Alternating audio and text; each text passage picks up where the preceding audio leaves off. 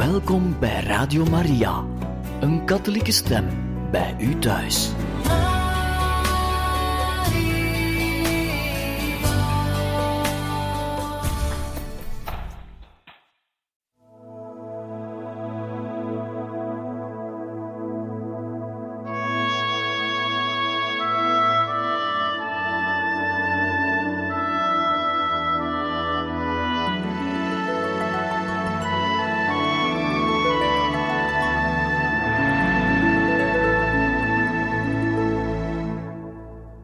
Beste luisteraars, goede vrienden, welkom in het programma Heiligen Getuigen. En vandaag beginnen we met een nieuw project, een nieuw boek, met de titel Morgen zal het te laat zijn. Het leven van de heilige Pierre-Julien Aymar, apostel van de Eucharistie. En dit boek is geschreven door Norman Pelletier, een pater van het Heilige Sacrament. En het boek is ook uitgegeven door uitgeverij Bethsaida. En we beginnen dit verhaal, dit boek, met een stukje uit de leefregel van de congregatie van het Heilige Sacrament. En het gaat als volgt. Sterk getroffen door de godsdienstige onwetendheid en onverschilligheid, heeft de heilige Pierre-Julien Aymar het antwoord gezocht op de noden van zijn tijd. Hij heeft het gevonden in de liefde van God die op bijzondere wijze zichtbaar wordt in de gave van Christus in zijn Eucharistie. Door deze liefde gegrepen, heeft hij haar voor zijn tijdgenoten in het volle licht willen stellen. Tot daar dit stukje uit de leefregel van de Congregatie van het Heilige Sacrament, nummer 2. Het voorwoord. Enkele jaren geleden, op het Begijnhof in Amsterdam, kwam een man de kapel uit. Hij leek beduust en zei tegen iemand die net naar binnen wilde gaan: Wat gaat er een macht uit van dat witte rondje? De man was niet religieus. Als toerist bezocht hij het Begijnhof en was dus ook even de kapel ingelopen. Daar was aanbidding gaande. Op het altaar stond een metalen voorwerp met daarin dat witte rondje. Een hostie die is geheiligd in de mis. De man wist dat niet, maar was er wel door geraakt. Nadat hij zijn ervaring met een vreemde had gedeeld, verliet hij het begijnhof. Dat witte rondje kan iets met mensen doen. Zelf zag ik het voor het eerst in 2006 in een buitenlandse kerk, kort voordat ik katholiek zou worden. Er was net een Eucharistieviering geweest. De priester plaatste een metalen houder, een monstrans, op het altaar en knielde een korte tijd. De bezoekers in de kerk knielden ook. Ik raakte onder de indruk, wellicht door de devotie van de anderen, maar ik begreep niet wat hier gaande was. Een maand later zag ik een monstrans in de Begijnhofkapel, en daar werd mij uitgelegd wat dat was. In de jaren daarna werd mij duidelijk dat bidden bij een monstrans voor veel katholieken iets van vroeger was. Dat doen we niet meer. Tegelijk zag ik bij veel nieuwe katholieken van diverse leeftijden, en zeker bij jongeren, juist een grote belangstelling. Zij zagen aanbidding als een verlengstuk van de Eucharistie, als een gelegenheid tot een individuele en tegelijk gemeenschappelijke ontmoeting met de levende Heer. Op veel plaatsen zijn Eucharistie en aanbidding tot nieuw leven gekomen. Zo helpt een bisdom in Frankrijk parochies bij het ontwikkelen van een aanbiddingspraktijk. Het bisdom krijgt veel meer aanvragen dan het aan kan. Enerzijds is, in ons deel van de wereld, sprake van een grote kerkelijke leegloop en lijkt God verdwenen. Anderzijds zijn mensen op zoek naar innerlijke verdieping, zingeving en geestelijke gemeenschap. Het zou de Franse priester Pierre-Julien Aymar, geboren 1811 en overleden in 1868, het zou hem bekend voorkomen. Destijds bezag hij de religieuze en morele ontreddering in zijn land na de revolutie en verzuchtte: De maatschappij heeft haar centrum van waarheid en naastenliefde verloren. Iedereen is geïsoleerd en in zichzelf gekeerd. Iedereen wil zelfvoorzienend zijn. Hij zag ook dat er nood was aan iets anders.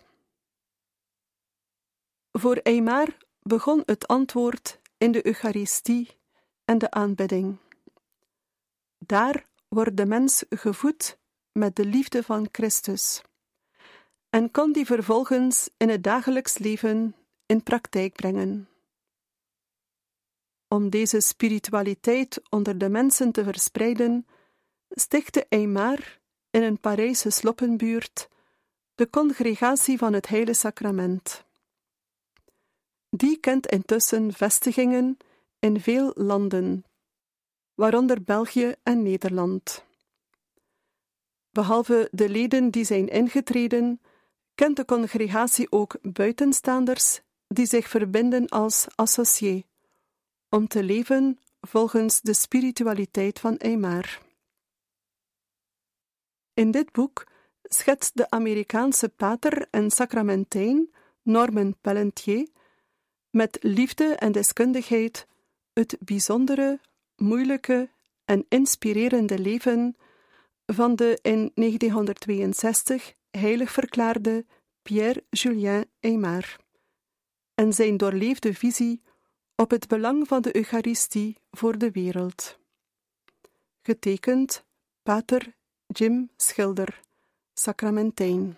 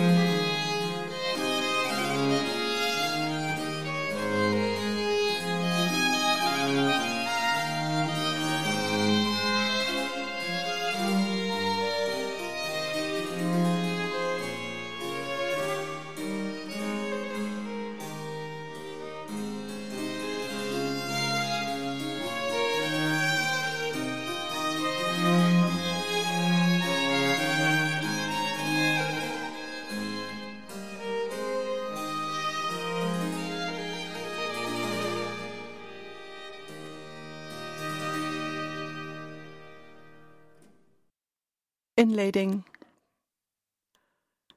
De romanschrijver Morris L. West beweerde dat hij geen smaak had voor stichtelijke verhalen, omdat die vaak meer fictie bevatten dan zijn romans, en dat hij gerapporteerde wonderen wantrouwde.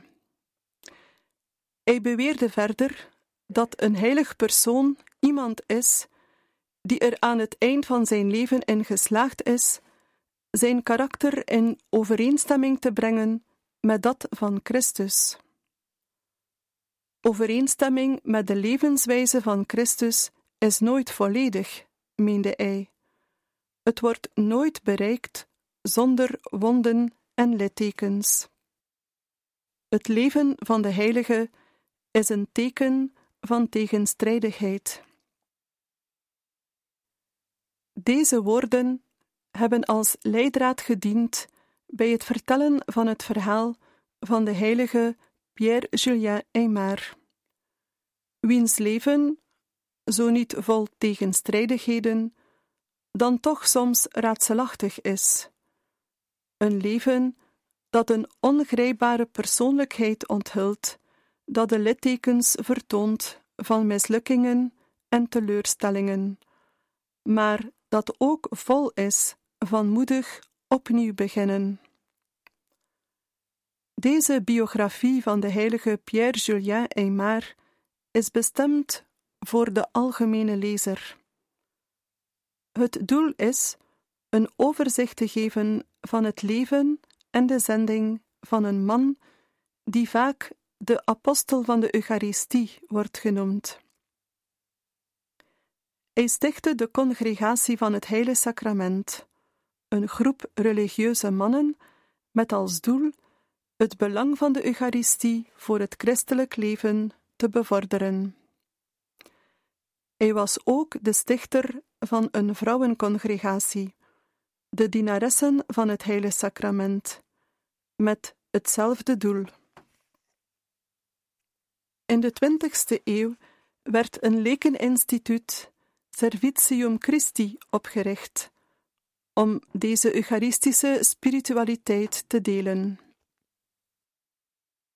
Ik hoop dat dit verhaal de lezer een indruk zal geven van de man Eimar en van zijn zending, van zijn vastbeslotenheid om ondanks ontberingen, tegenslagen en een zwakke gezondheid te reageren op de innerlijke stem, die hem keer op keer riep om alles achter zich te laten en zich in onbekende wateren te begeven. God ging met hem mee en leerde hem hoe hij van een geestelijk leven dat gericht was op discipline, versterving en persoonlijke inspanning, kon overstappen naar een weg die niet minder veel eisend was, maar die meer gericht was op God dan op zichzelf. Het was de weg van de liefde. We moeten beginnen met de liefde en dan tot de deugd komen door middel van de liefde van God, in plaats van de negatieve aspecten van onze ellende als uitgangspunt te nemen. Deze weg is gemakkelijker, korter en hartstochtelijker. Voor Pater Eymar werd de liefde van God geopenbaard en beschikbaar gesteld in de heilige Eucharistie. En dit inzicht vormde de basis van zijn spiritualiteit. Hij zag hoe de Eucharistie vormend moest worden voor christelijk discipelschap. Het Tweede Vaticaans Concilie herinnerde de kerk er inderdaad aan dat dit heilig mysterie vormend was voor de christelijke gemeenschap zelf, als een vierende gemeenschap, maar ook als een kerk van dienstbaarheid. Pater Eymar verkondigde, misschien meer door zijn leven dan door zijn geschriften, de kracht van de Eucharistie voor de vernieuwing van kerk en samenleving. In feite riep hij de mensen op tot een revolutie. Hij zei: Ik wil een revolutie in het geestelijk leven, een revolutie op de kansel. Wij begaan een grote fout in het geestelijk leven. We leggen te veel nadruk op het negatieve. Het gaat juist om het tegenovergestelde. We hebben mensen genoeg laten bloeden. Mensen hebben voeding nodig. Ik heb getracht de reis te beschrijven van een man die leefde in een culturele, sociale en politieke context die totaal verschilt van de onze. De politieke geschiedenis van Frankrijk in de 19e eeuw is complex. Aymar leefde in de nasleep van de Franse Revolutie. De slag bij Waterloo in 1815 maakte een einde aan de expansionistische droom van Napoleon Bonaparte en bracht de koninklijke familie in Frankrijk terug op de troon. Maar de actie versnelde de revolutie van juli 1830. In 1848 volgde de Februari-revolutie, die van 1848 tot 1852 de Tweede Republiek inluidde, waarna van 1852 tot 1870 het Tweede Keizerrijk werd gevormd met Napoleon III.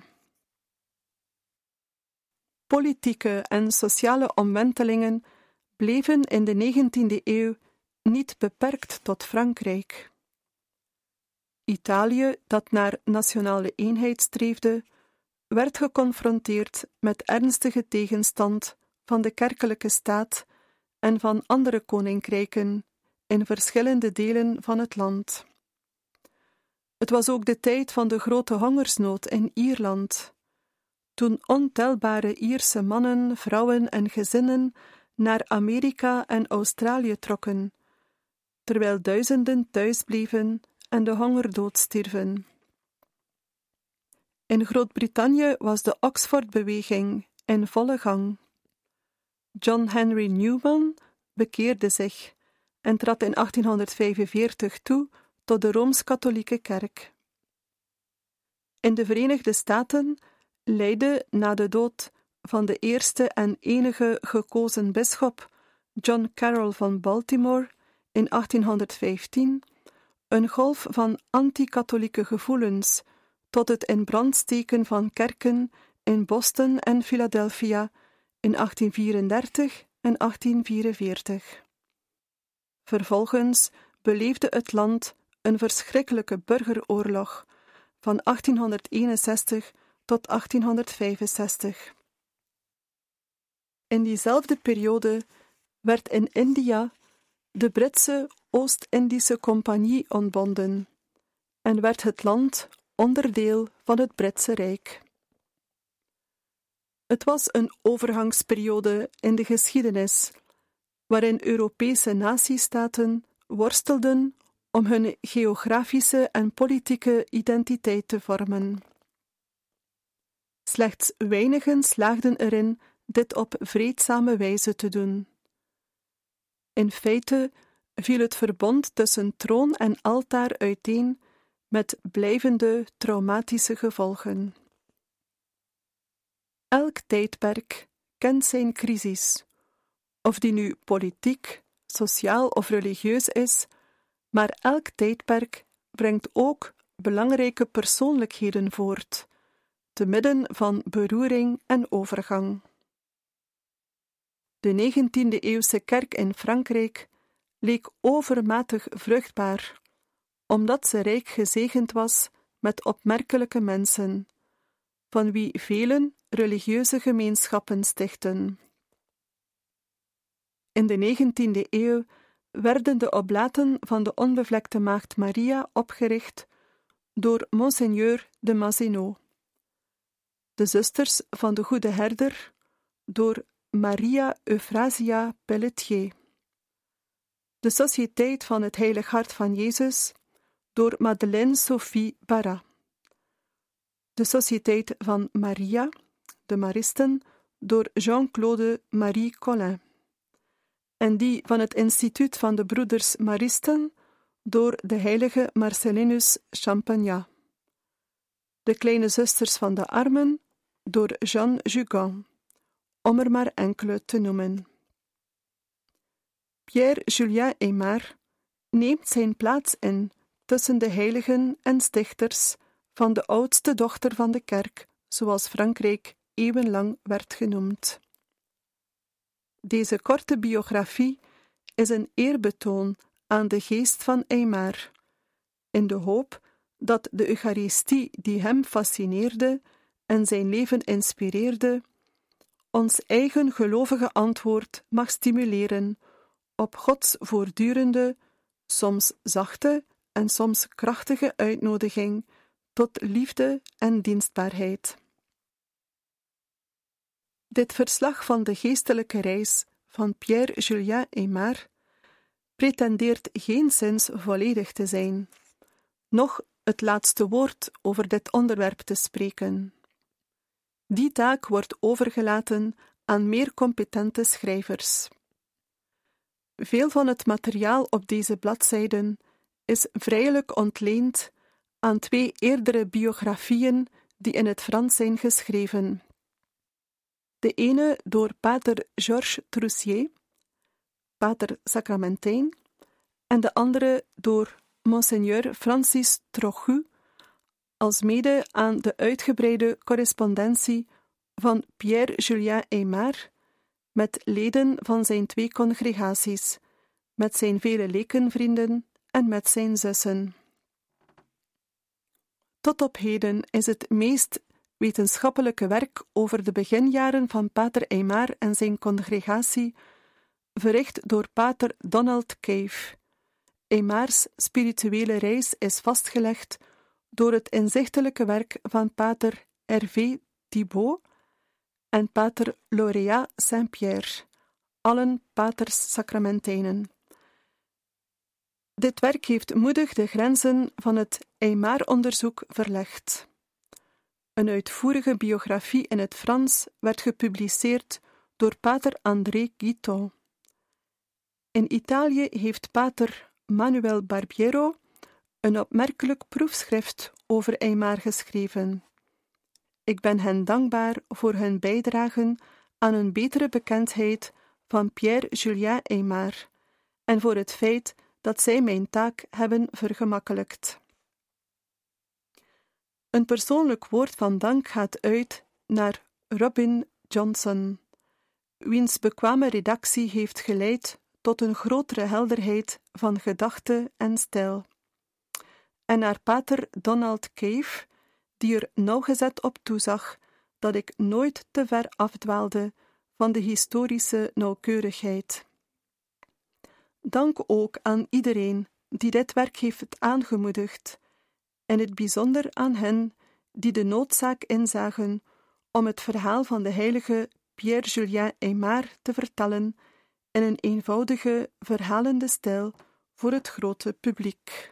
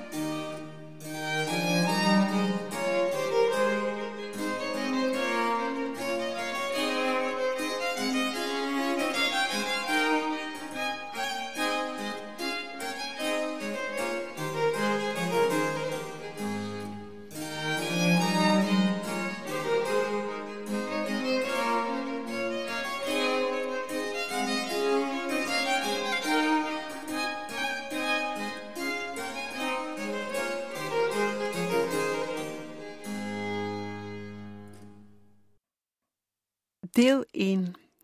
En dit deel begint met een uitspraak of een quote van de heilige Pierre-Julien Aymar zelf van september 1854. En dit luidt: Ik wil iets groots doen voor de glorie van God en voor het heil van mijn broeders. Hoofdstuk 1 Altijd onderweg. De commissaris van politie riep naar de omstanders dat ze zich moesten gedragen en geen herrie moesten schoppen. Even kalmeerden de demonstranten, maar al snel, als een golf die langzaam in kracht en sterkte toeneemt voordat hij op de kust breekt, kwamen hun stemmen tot uitbarsting in één enkel refrein: Neem onze heilige niet weg. De inwoners van het dorp Lamur, genesteld in de uitlopers van de Franse Alpen, maakten luidkeels bezwaar tegen het weghalen van het lichaam van Pater Eymar van het plaatselijke kerkhof.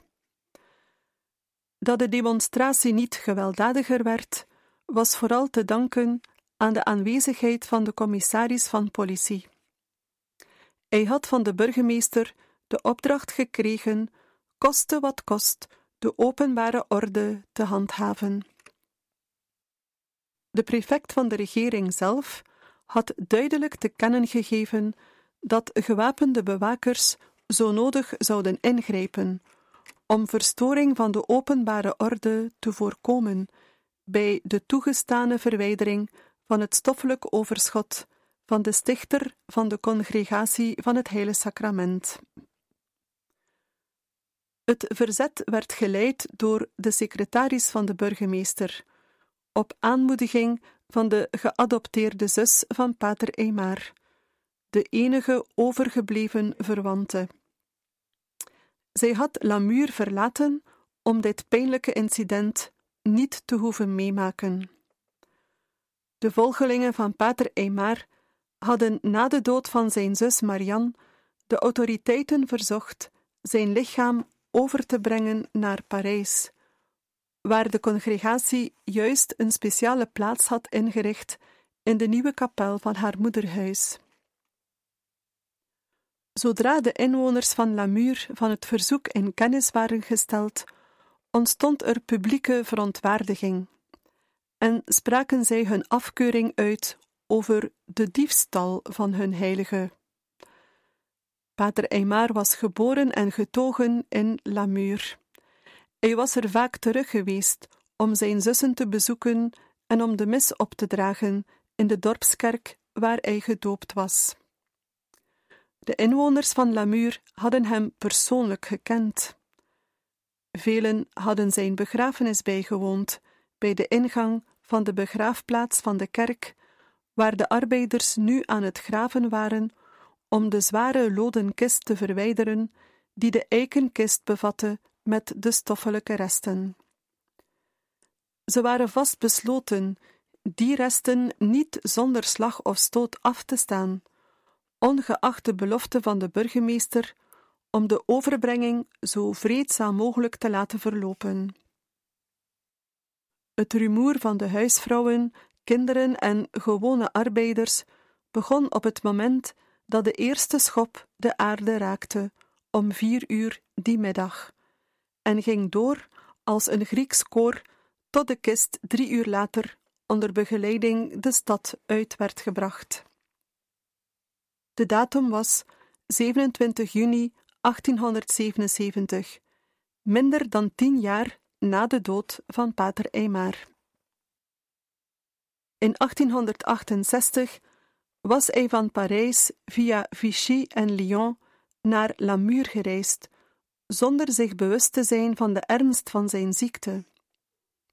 Zijn eigen priester en religieuze roeping was het resultaat geweest van een lange spirituele reis. Zijn apostolische ijver had hem ertoe gebracht verschillende keren naar Rome te varen, om goedkeuring te verkrijgen voor zijn pasgestichte religieuze congregatie. Hij had gereisd in koetsen en treinen om cenakels, dat zijn centra van eucharistische devotie, op te richten in verschillende delen van Frankrijk. Hij reisde voortdurend om te prediken over de liefde van God, die zich openbaarde in het heilige sacrament. Zelfs de dood had hem niet tot stilstand kunnen brengen. Belangrijker echter was de geestelijke reis van deze Franse priester, die het onderwerp is van dit verhaal.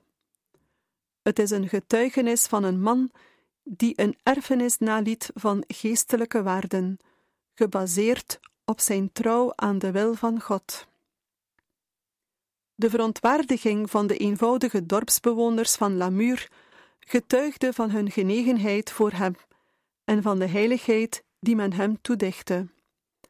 Het was diezelfde genegenheid voor haar geliefde stichter die de congregatie van het Heilige Sacrament ertoe had aangezet het lichaam van haar geestelijke vader terug te brengen binnen de congregatie.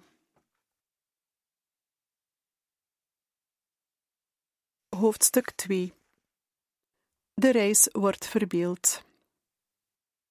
Opgroeien in Lamur.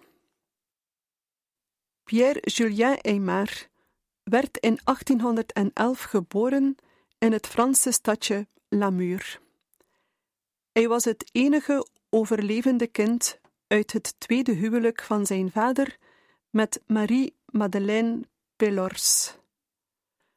Zijn stiefzus Marianne uit het eerste huwelijk woonde bij hen. Zij was uit dat huwelijk het enige kind dat volwassen werd. De ouders adopteerden later nog een dochter, Nanette. Pierre Juliens vader was een hardwerkende man en een vroom christen. Naast zijn reguliere kerkelijke plichten had hij zich ingeschreven bij een Eucharistische vereniging met veel aandacht voor strenge boetvaardigheid. In feite ademde het religieuze leven in Frankrijk in die tijd nog de lucht van het Jansenisme, een religieuze stroming die de godsdienst op een zeer harde en bekrompen manier voorstelde door overdreven nadruk te leggen op de rol van zonde en lijden, pijn en opoffering. De vader van Pierre Julien voedde zijn geloof met dit soort spiritualiteit. Hij had veel geleden onder het verlies van zijn eerste vrouw en zes kinderen uit dat huwelijk, en ook onder de dood van de eerste drie kinderen van zijn tweede vrouw, voordat Julien was geboren.